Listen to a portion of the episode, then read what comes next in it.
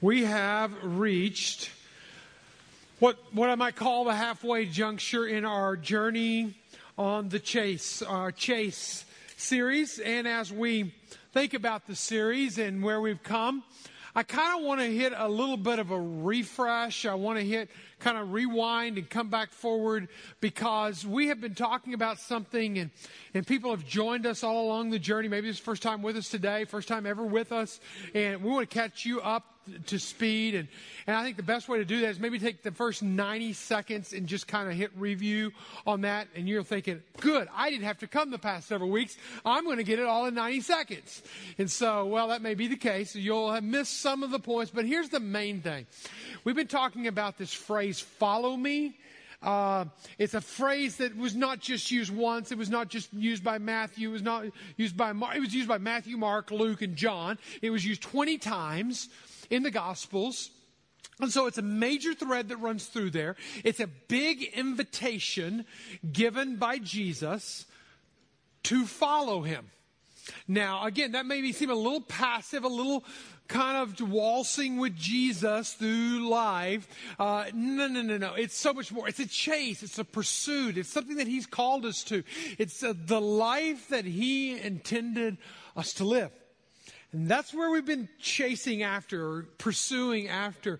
And this life is not a laissez faire. Okay? So here's just some bullet points, real quick, 90 seconds. One, you can't go with God and stay where you're at. He is a God of movement. He is moving and he, he, we're going to go with him or we're going to get left behind. Uh, he's calling us to go with him.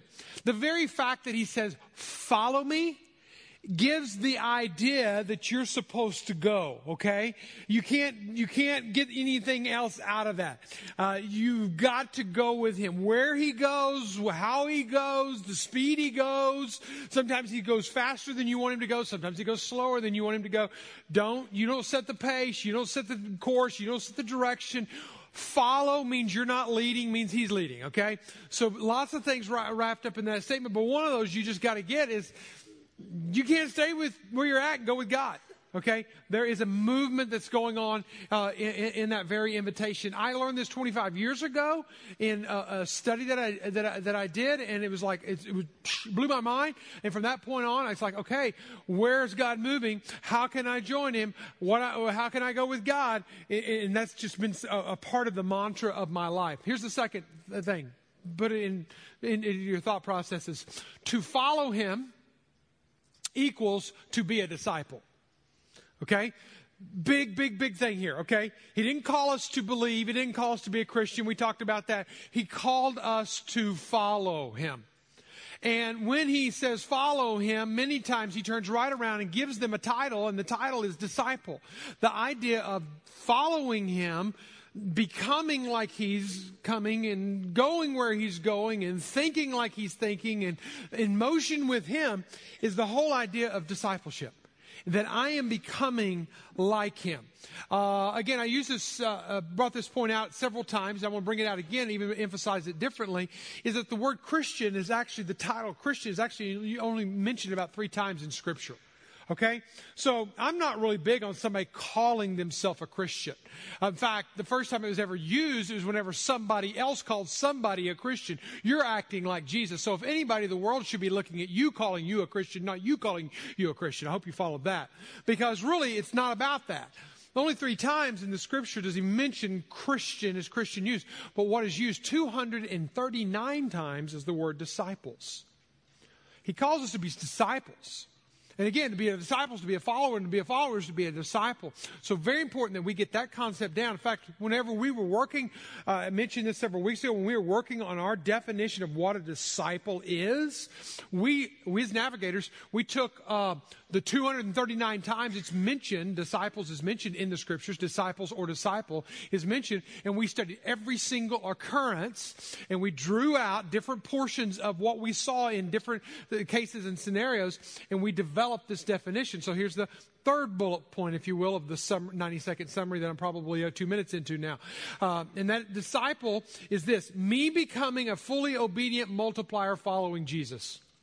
A lot of, not a lot of words there, but you can miss out on one of the words. We wanted to reduce it down, make it the bare, bare, bare, bare, bare, bare minimum, and we didn't want to miss a single thing. So, becoming, it's a process. You're never there. You haven't there. I know some of you think you've arrived, and some of you have, have that, that kind of, no, no, no, no. Talk to your spouse. They know you haven't arrived. They'll point out some things in your life right now that you have not arrived. You're not there yet. You're becoming, okay? Hopefully you're becoming. Becoming, what does it say? Fully obedient. Now, here's this is really important that there's not a hidden life. There's not some secret back here. You know, there, there's not this. This is my private life, but this is my public life, and this is the one I take to church, but this is the one I do when nobody's looking. Fully obedient means that I'm living with. I'm not living with any unconfessed, unrepented of sin in my life. I am like putting everything out there open handed with God and say, God, okay, is there anything that's not right? Anything that's out of balance? Anything that's not, that needs, that needs to be made right again? I, I, I want it to be made right uh, because I want to be, here's the phrase, fully obedient to everything you say because you got a better plan than I've got. I've messed up my plan, okay? No, no. I want to follow you. I'm pursuing your plan that you had originally for my life. I think you get where I'm going with that. Multipliers. That's that whole idea that it's not just you, it's not an end with you, it's an ongoing thing. We'll talk more about that a little bit later on. Following Jesus. He's the object. He's where we're moving. He's the point of reference. He's our true north. Following Jesus, not following Mike. Following Jesus, not following the church. Following Jesus, not following anybody in the church. Following Jesus is what we're about. Here's, here's the fourth bullet point. I am a disciple to make disciples. That's where that word multiplier comes back in. I am a disciple, period. No. I am a disciple to make disciples.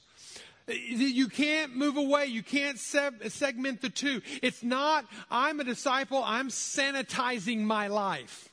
I'm getting my life uh, cleaned up. I'm a disciple. Hmm.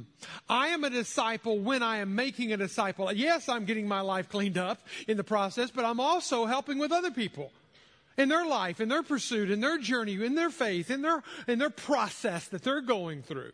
I am doing that with them. And we talked about this whole fruit analogy and the tree and all that kind of stuff the very first week we did the series. And we talked about the very high, high, high fruit is that you need a ladder. You need somebody to hold the ladder. You need somebody with the resources to buy the ladder. You, if you're going to get to that top fruit, it's going to take you plus. You plus, you plus a church, you plus other people, you plus your community communitas group, you plus. You don't climb to the top without somebody holding the ladder, okay?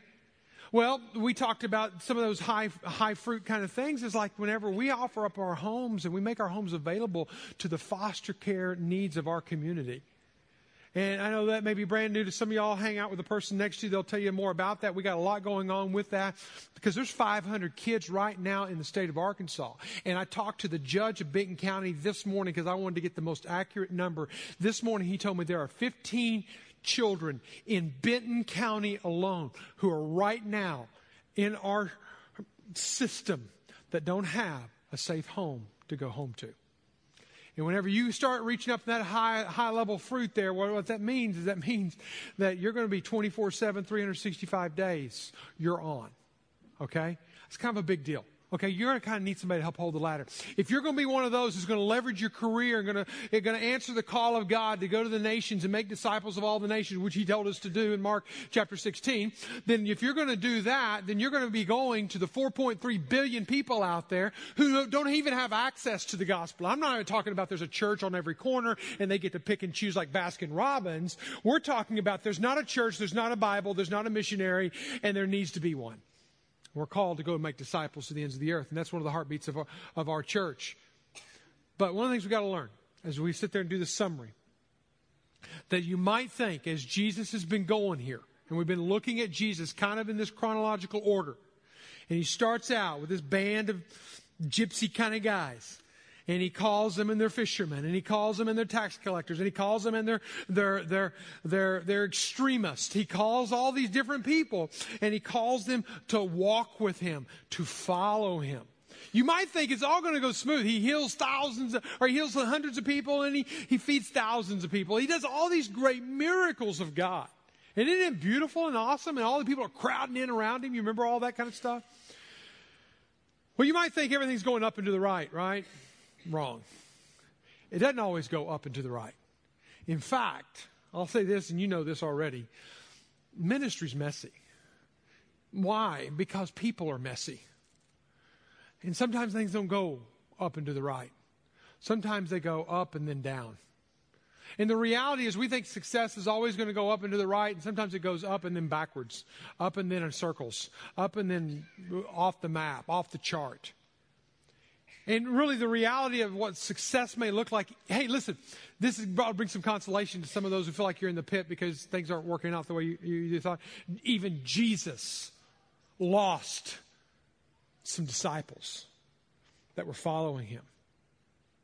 I, I, know you know Judas. Judas is Iscariot. He's got the bad name. But what about John chapter 6 when a whole mass, a whole herd of them walk away from him? Take your Bibles, be finding John chapter 6. We're going to be there in a moment. Where the, the scenario where this is taking place is he's in the city of Capernaum, and in chapter 6, it's a whole bunch of content, and we're only going to skim the surface. So you go back on your own time this week. Your assignment is to restudy John chapter 6 in detail, read section by section by section, make your own little notes as you go, talk about it in your communitas group. Let that be kind of a, a, a, a time uh, together. But what you're going to find here is Jesus is going to say this I am statement. Now, it's not the only I am statement. See, Jesus knew he didn't have an identity crisis.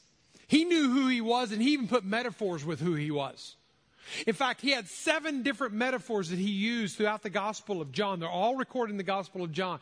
He talks about, I'm the, I'm the light of the world. He talks about the resurrection and the life. Now, whenever he does that one, that's really pretty kind of cool because he just raised Lazarus from the dead who'd been stinking in the grave for four days. So whenever he goes, hey, I'm the resurrection and the life, and people go, Lazarus? Yeah, okay, you're the resurrection and the life. Yeah, you're thumbs up on that one. I'm the living water. I'm the door. I'm the, I'm the good shepherd. I'm, I'm the true vine. He says all these, but the one that really stumped them was the very first one. Actually, it's the one that really got in their crawl. And it was the one whenever he said, I'm the bread of life. And in John chapter 6, verse 35, that's where he said it. He said, I'm the bread of life. And he introduces this thing. But no, no, no. You got to realize the context because just earlier in this same chapter, he has just fed them fish and chips. Okay? 5,000 people of them. Had fish and chips for everyone. Everyone had as much as they wanted, and there was still some left over. It was an incredible day at the lake with Jesus and fish and chips. And so they, they that. And then he walks on the water and he, and he does this miracle things. He's like, man, I like following Jesus. And then he goes so far as to say, now, I, hey, listen, by the way, I'm the bread of life. What's that? And it, he said, I came down out of heaven that really starts bothering these guys. That really starts messing with them. Because whenever you say you're the bread of life, you know what you're saying? You're saying, I am the sustenance of life. I am the real meaning of life. There's a lot of other religions out there. There's a lot of other people buying for this, but I'm telling you, you take me, you eat of me, I will satisfy you. I'll make your life complete. And that really set some of them off. And we're going to find two different times where they start grumbling amongst themselves because of Jesus' words. Let's read one of those times. In the last part of chapter 6, where a whole thing in chapter 6 is what I just summarized there, but we're going to go down to verse 60. Okay, big chapter, lots of verses. This is what he says. And when many of the disciples heard it, so we're not talking about just random people. We're talking about disciples. Remember, disciple means follower, follower means disciple. The disciples heard it. They said, This is a hard saying. Who can listen to it? There's a bit of a turn of events that's going to happen here. Where it's like Facebook, where you decide to unfollow someone. There's some disciples that are about to unfollow if we're not careful. But Jesus, knowing in himself that his disciples were grumbling, that's the second actually occurrence of the grumbling. We'll look at the first one in a moment. About this, and said to them, Do, do you take offense at this? Then what if you were to see the Son of Man ascending to where he was before. What if you saw me going back into heaven? Would that make a difference? And we know later on that will happen, but we're not there yet. They don't know that. They don't see it. It is, it, it, it, oh, excuse me, it is the Spirit who gives life. The flesh is no help at all. You're not going to find the sustenance of life in this world, in anything in flesh in this world. The words that I have spoken to you are spirit and life. But there are some of you, now these are the disciples, there are some of you who do not believe. Wow. Whoa. Disciples not believing? For Jesus knew from the beginning who were, who they, who those were and who did not believe and who would betray him. And we all know who that one is. And he said, This is why I told you that no one can come to me unless he is granted him by the Father. Now here is a pivotal verse. After these, after this, many of his disciples turned back no longer to walk with him. So Jesus said to the twelve, Do you want to go away as well? I want you to sit in that for a moment. Jesus has just performed miracles has just fattened up and fed with fish and bread. And they saw a miracle, just walked on water. And now they're turning away from him? What's that statement? Many, not, not a few, not a few random people on the peripheral. Many. There's a mass exodus here of his disciples turned back and no longer walked with him, unfollowed him. What was Jesus thinking? He should have just stuck to the miracle ministry. He should have just stuck to making people feel good. He should have just kept, kept his analogies and metaphors to himself. He should have just kept, kept making people happy. He's now messing things up. He's messing that, that, that, that movement from the bottom to the top. And, and now people are leaving. him. what's he thinking? And now, what was he thinking whenever he said, Do you want to go away too? Are you going to leave me too?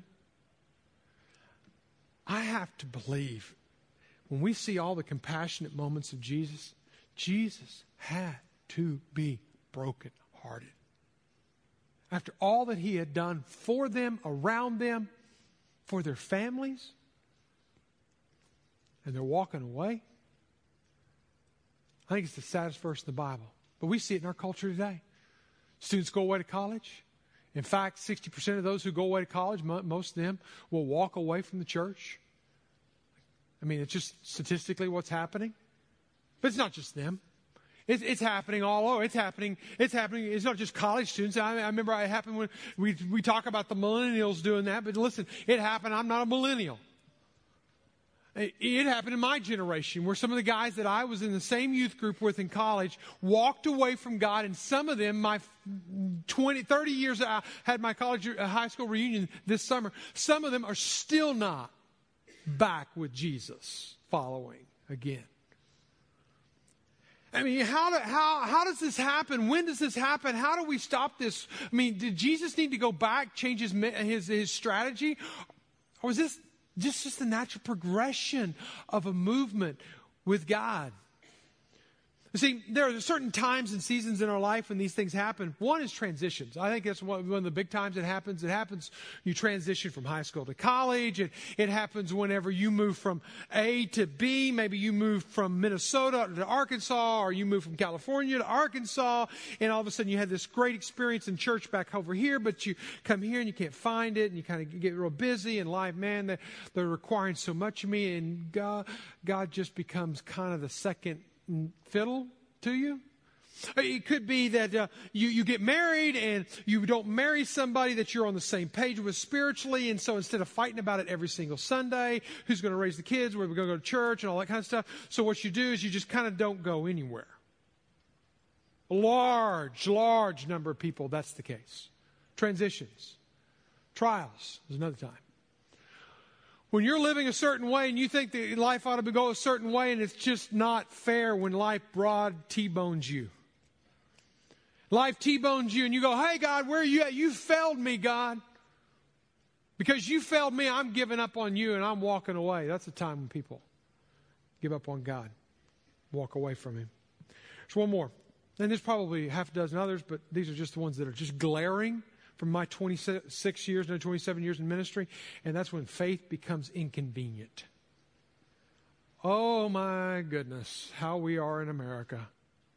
We live for our conveniences. And when faith gets a little inconvenient, ask a little bit more of us. When the church is going to do something, going to have a big initiative, draw 12 wells in Africa, you know, no, no, that's just not for me. I, I just need that for my own presence under the tree. Or whatever it is. I mean, it's not giving, it's, it's time, it's energy, it's focus, it's lifestyle needs to change. Faith starts interfering with my lifestyle, becomes a little inconvenient church talks about serving one, worshiping one. Well, you know, I don't have enough time. I need some time to myself. Faith becomes a little inconvenient. It's a lot easier just to go down the street to that other church. They don't say anything about that kind of stuff.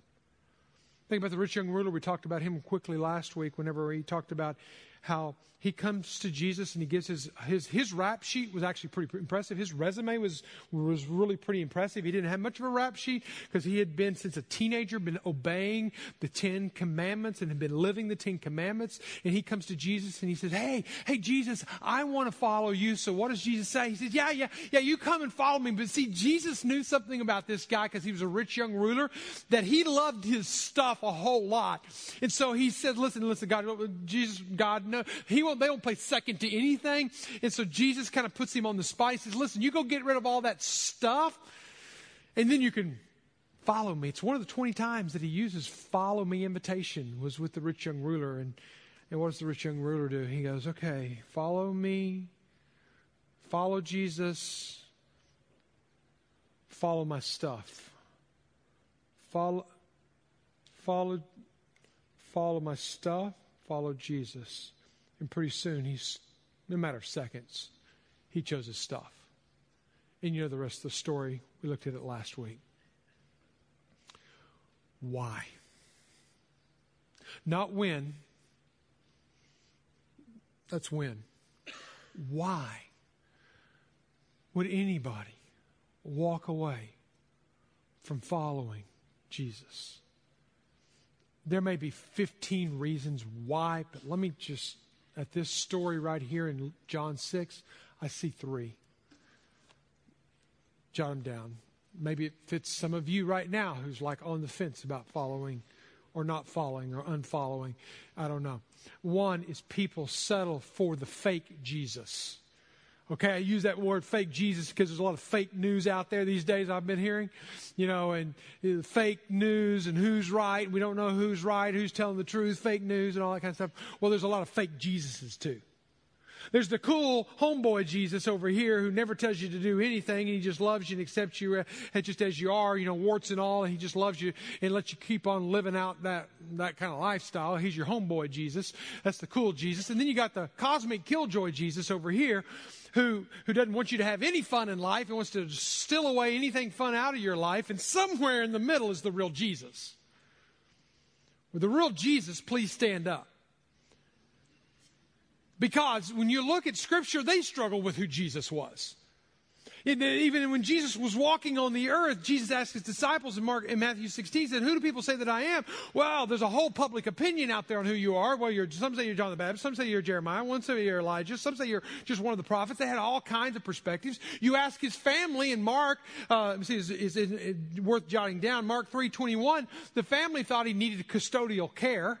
Uh, whenever other people in uh, in Luke 7:34, uh, 34, they thought he was a drunkard and a glutton. And, and in Mark uh, 3.22, they called him demon possessed. So there's all manner of opinion of who Jesus was.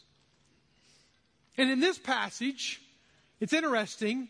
Again, we're not reading the whole thing, But if you go back to verse 40, right after Jesus drops the bomb on them that he's the bread of life, he's the sustenance of life, he completes us, he satisfies us.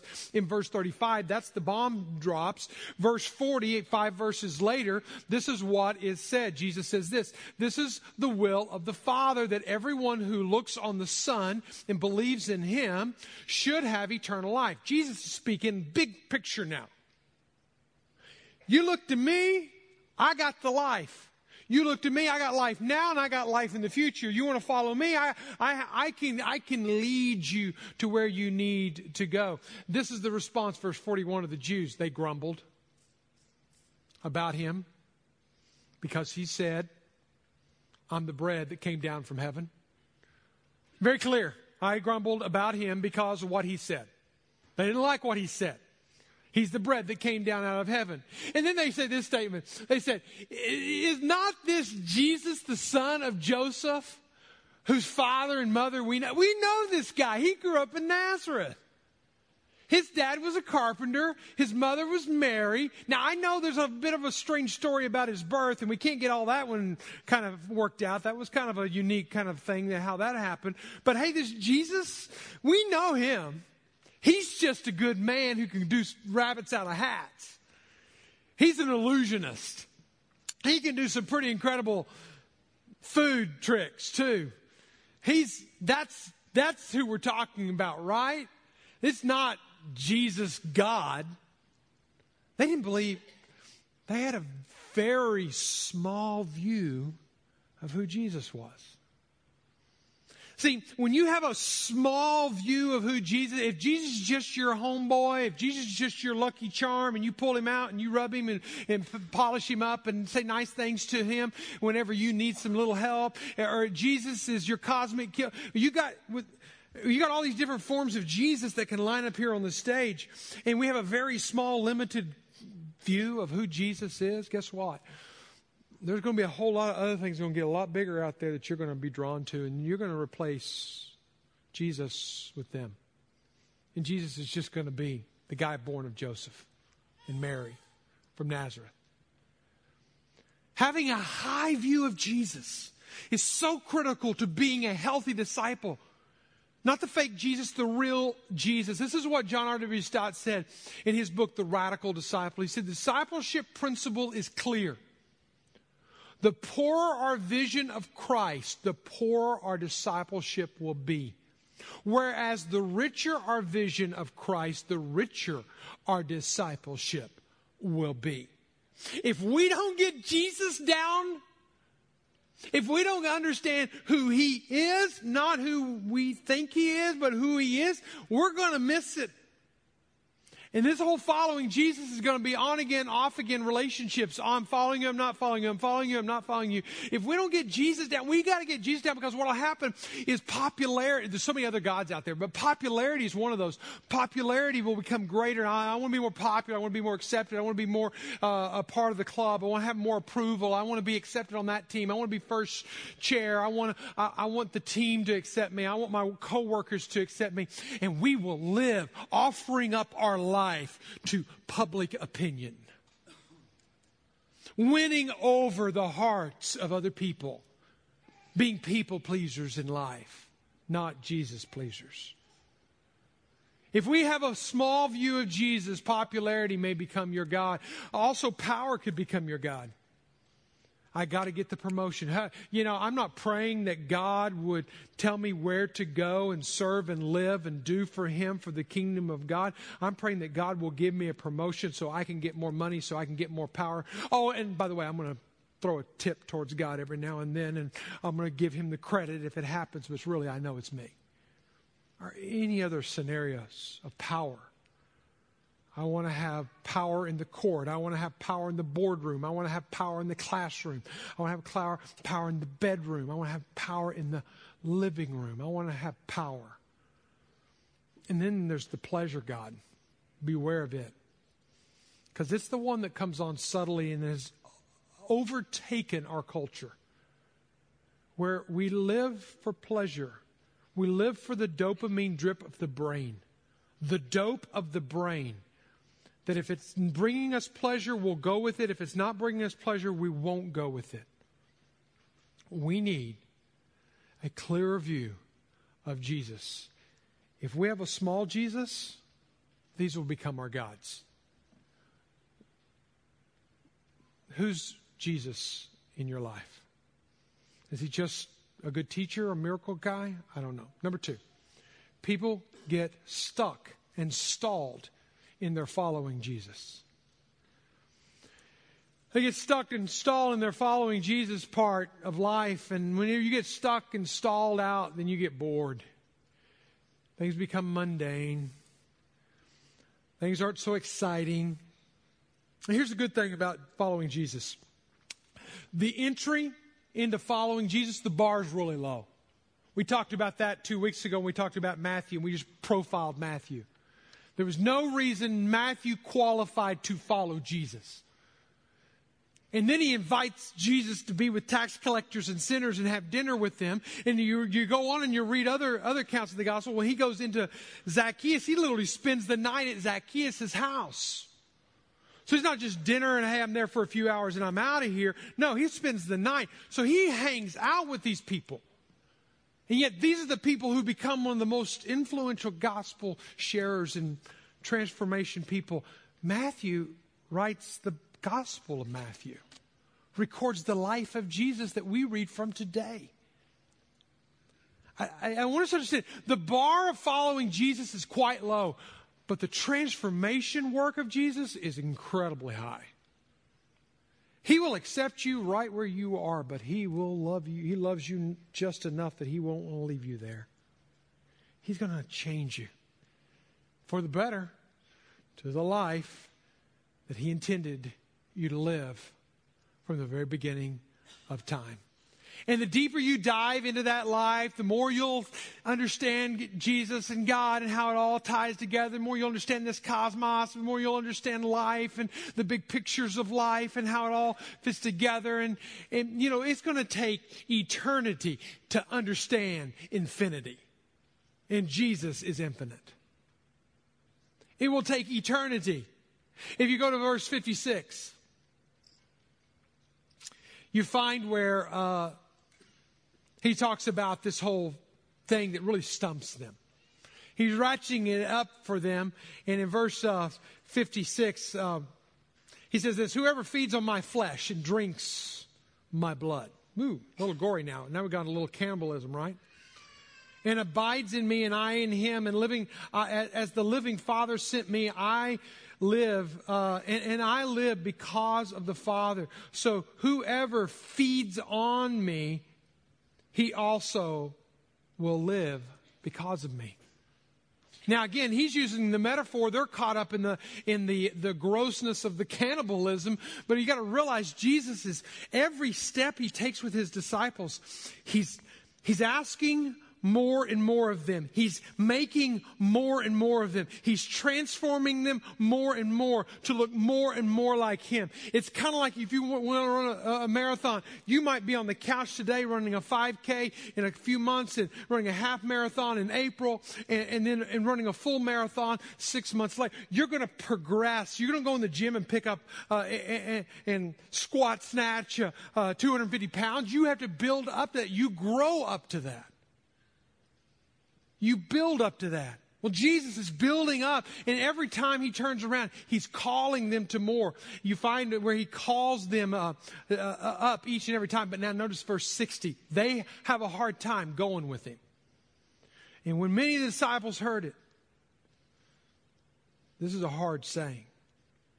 How can we listen to it? The word hard is the word where we get the English word scandal from. Jesus, what you're saying is a scandal. We can't, we can't do that. We can't go with you that like that. See, you find it in, in the Gospels where Jesus at times says, just come and see. Just come and see.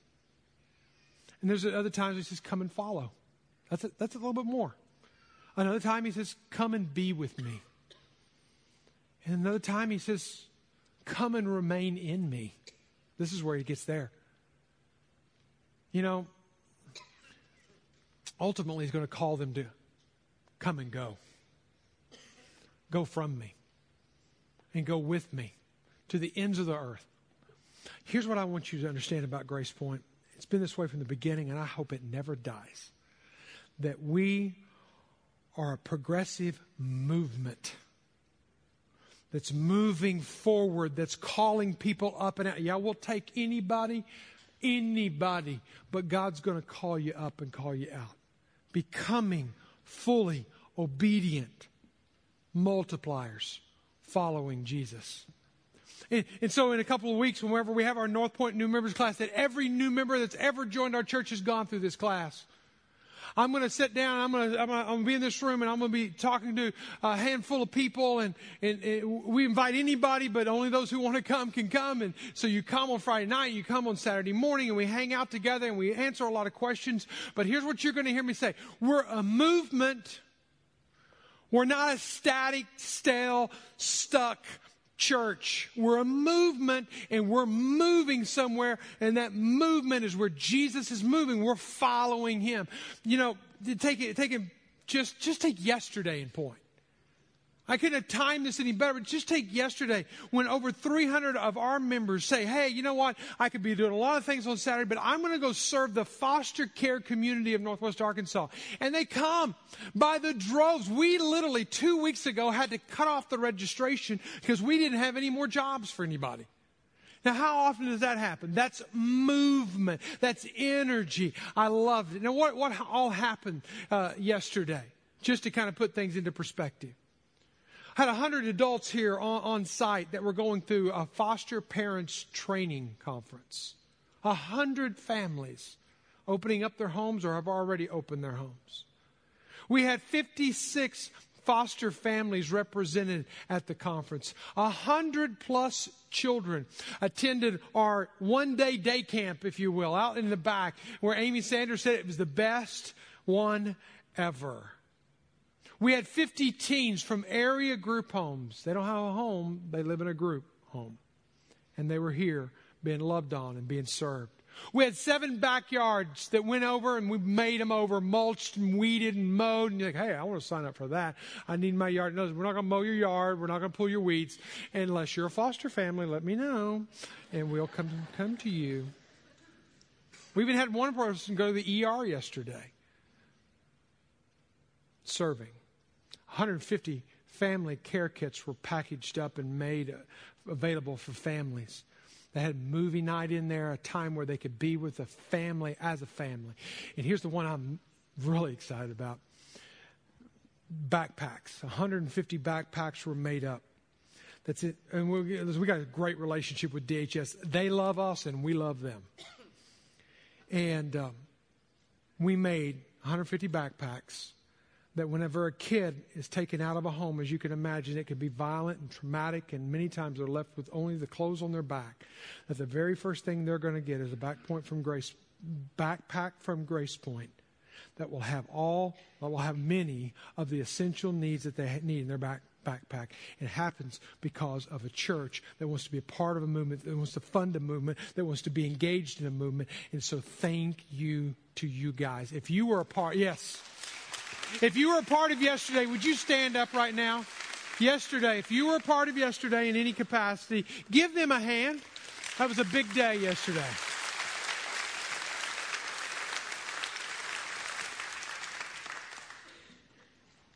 I hope that you're not stalled and stuck in your faith. I hope that you don't have a fake Jesus. And number three, people unfollow Jesus when they hold out rather than sell out. They hold out rather than sell out.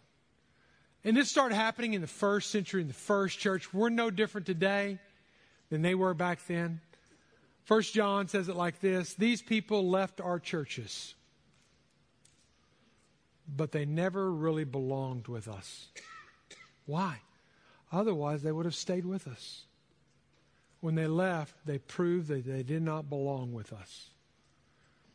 It wasn't that they were kicked out, they just chose to unfollow. And what a sad tale that is. And a lot of people these days, they, what they do is they say, okay, I want to follow Jesus, but I really want to follow the world. And they're going to be like this for a while until they can't be like that anymore. And many times people will end up back in. So the way, the way we, the, the way we get away from not following is that we, we just sell out. We go, I'm in, God. I'm, I'm all in. I, I'm not holding anything back. There's not, there's not any part of me. I love this statement whenever, and I had to break Jesus' heart when he turned to his 12 and he said this, do you want to go away as well? And Peter, gives two confessions in the Gospels. One in Matthew chapter 16, which, by the way, Matthew records. And also here, here's the very first one in John chapter, chronologically, here in John chapter 6. And this is where Peter speaks for the whole. And he says this, he said this, Lord, to whom shall we go?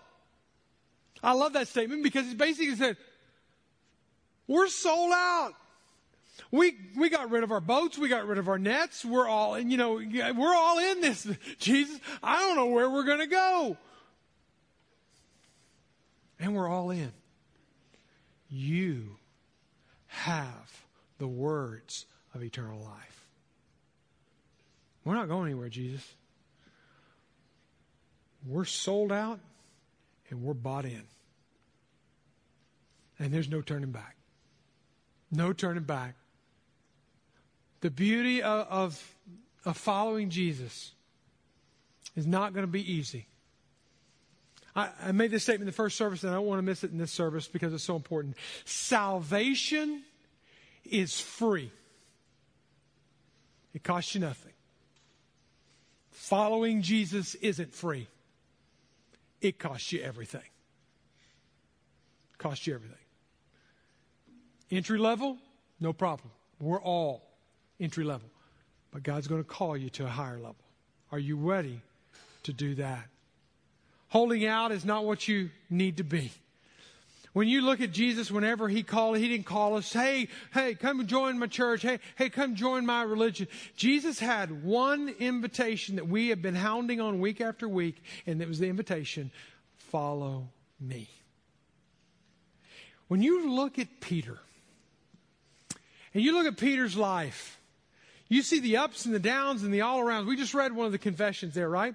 You, you, got you got the confession there, and and it's just this beautiful thing that happens, and he confesses, and he basically says, "I'm all in." He follows him. But then we also know what happens later on in Matthew. Matthew it says that every one of the disciples left him.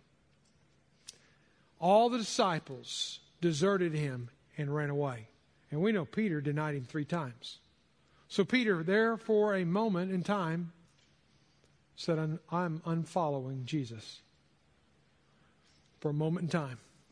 Because in the third time he did that, it wrecked him. It messed him up. He knew that he had unfollowed. He knew what he had done. And he could have barely forgiven himself. Judas never came back to Christ. He went out and tried to fix the problem himself and hung himself. But what does Jesus do with Peter? He asked him three times in John 21, Do you love me, Peter? Yeah. Do you love me, Peter? Yeah. Do you love me, Peter? Three times. He redeems him. Three times he denies him. Three times he says, Do you love me, Peter? I love the imagery of that. And then if you look at the lifespan of Peter's life, the very first words that Jesus spoke to Peter was follow me. The very last words you recorded in the Gospels is I, I want, uh, you will follow me. You follow me. So here's, here's where we're at. I don't know whether you follow him or unfollow him. I don't know whether you're with him or you're against him. I don't know if you've sold out or you're holding out. I don't know if you're stuck. I don't know if you're stalled. I don't know if you have a big Jesus or a little Jesus. But here's what you're going to unfollow him and you're going to be torn apart if you don't get that nailed down. I pray to God that you will choose to sell out and follow him. Whatever wherever, whenever. Would you pray with me?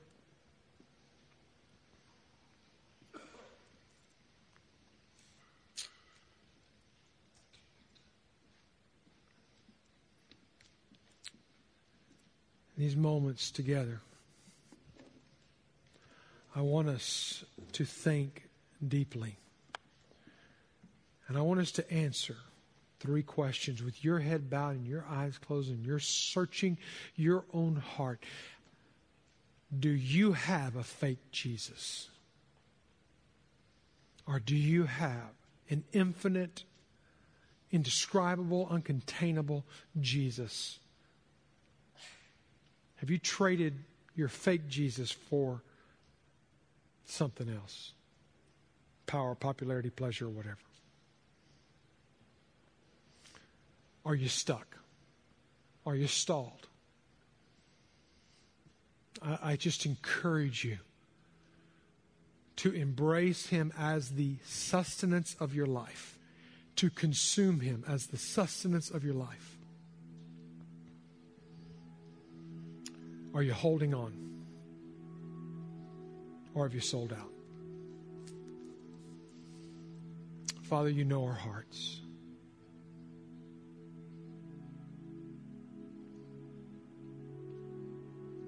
You know where we're at. We cannot hide. Some in this room are grumbling at you, Jesus, because life hasn't been fair. Some are grumbling at you, Lord, because you're asking more of them than they want to give. Some are grumbling because, Lord, they just don't see you as the God of the universe who holds life and has life and offers life to all of us. And Lord, whatever is keeping us from full on following you today, make that clear. Even if we have to follow alone, may we follow alone. Even if we're the only person in our family that follows you, Lord, may we follow you alone. But because we are disciples who make disciples, Lord, we will not walk alone for long.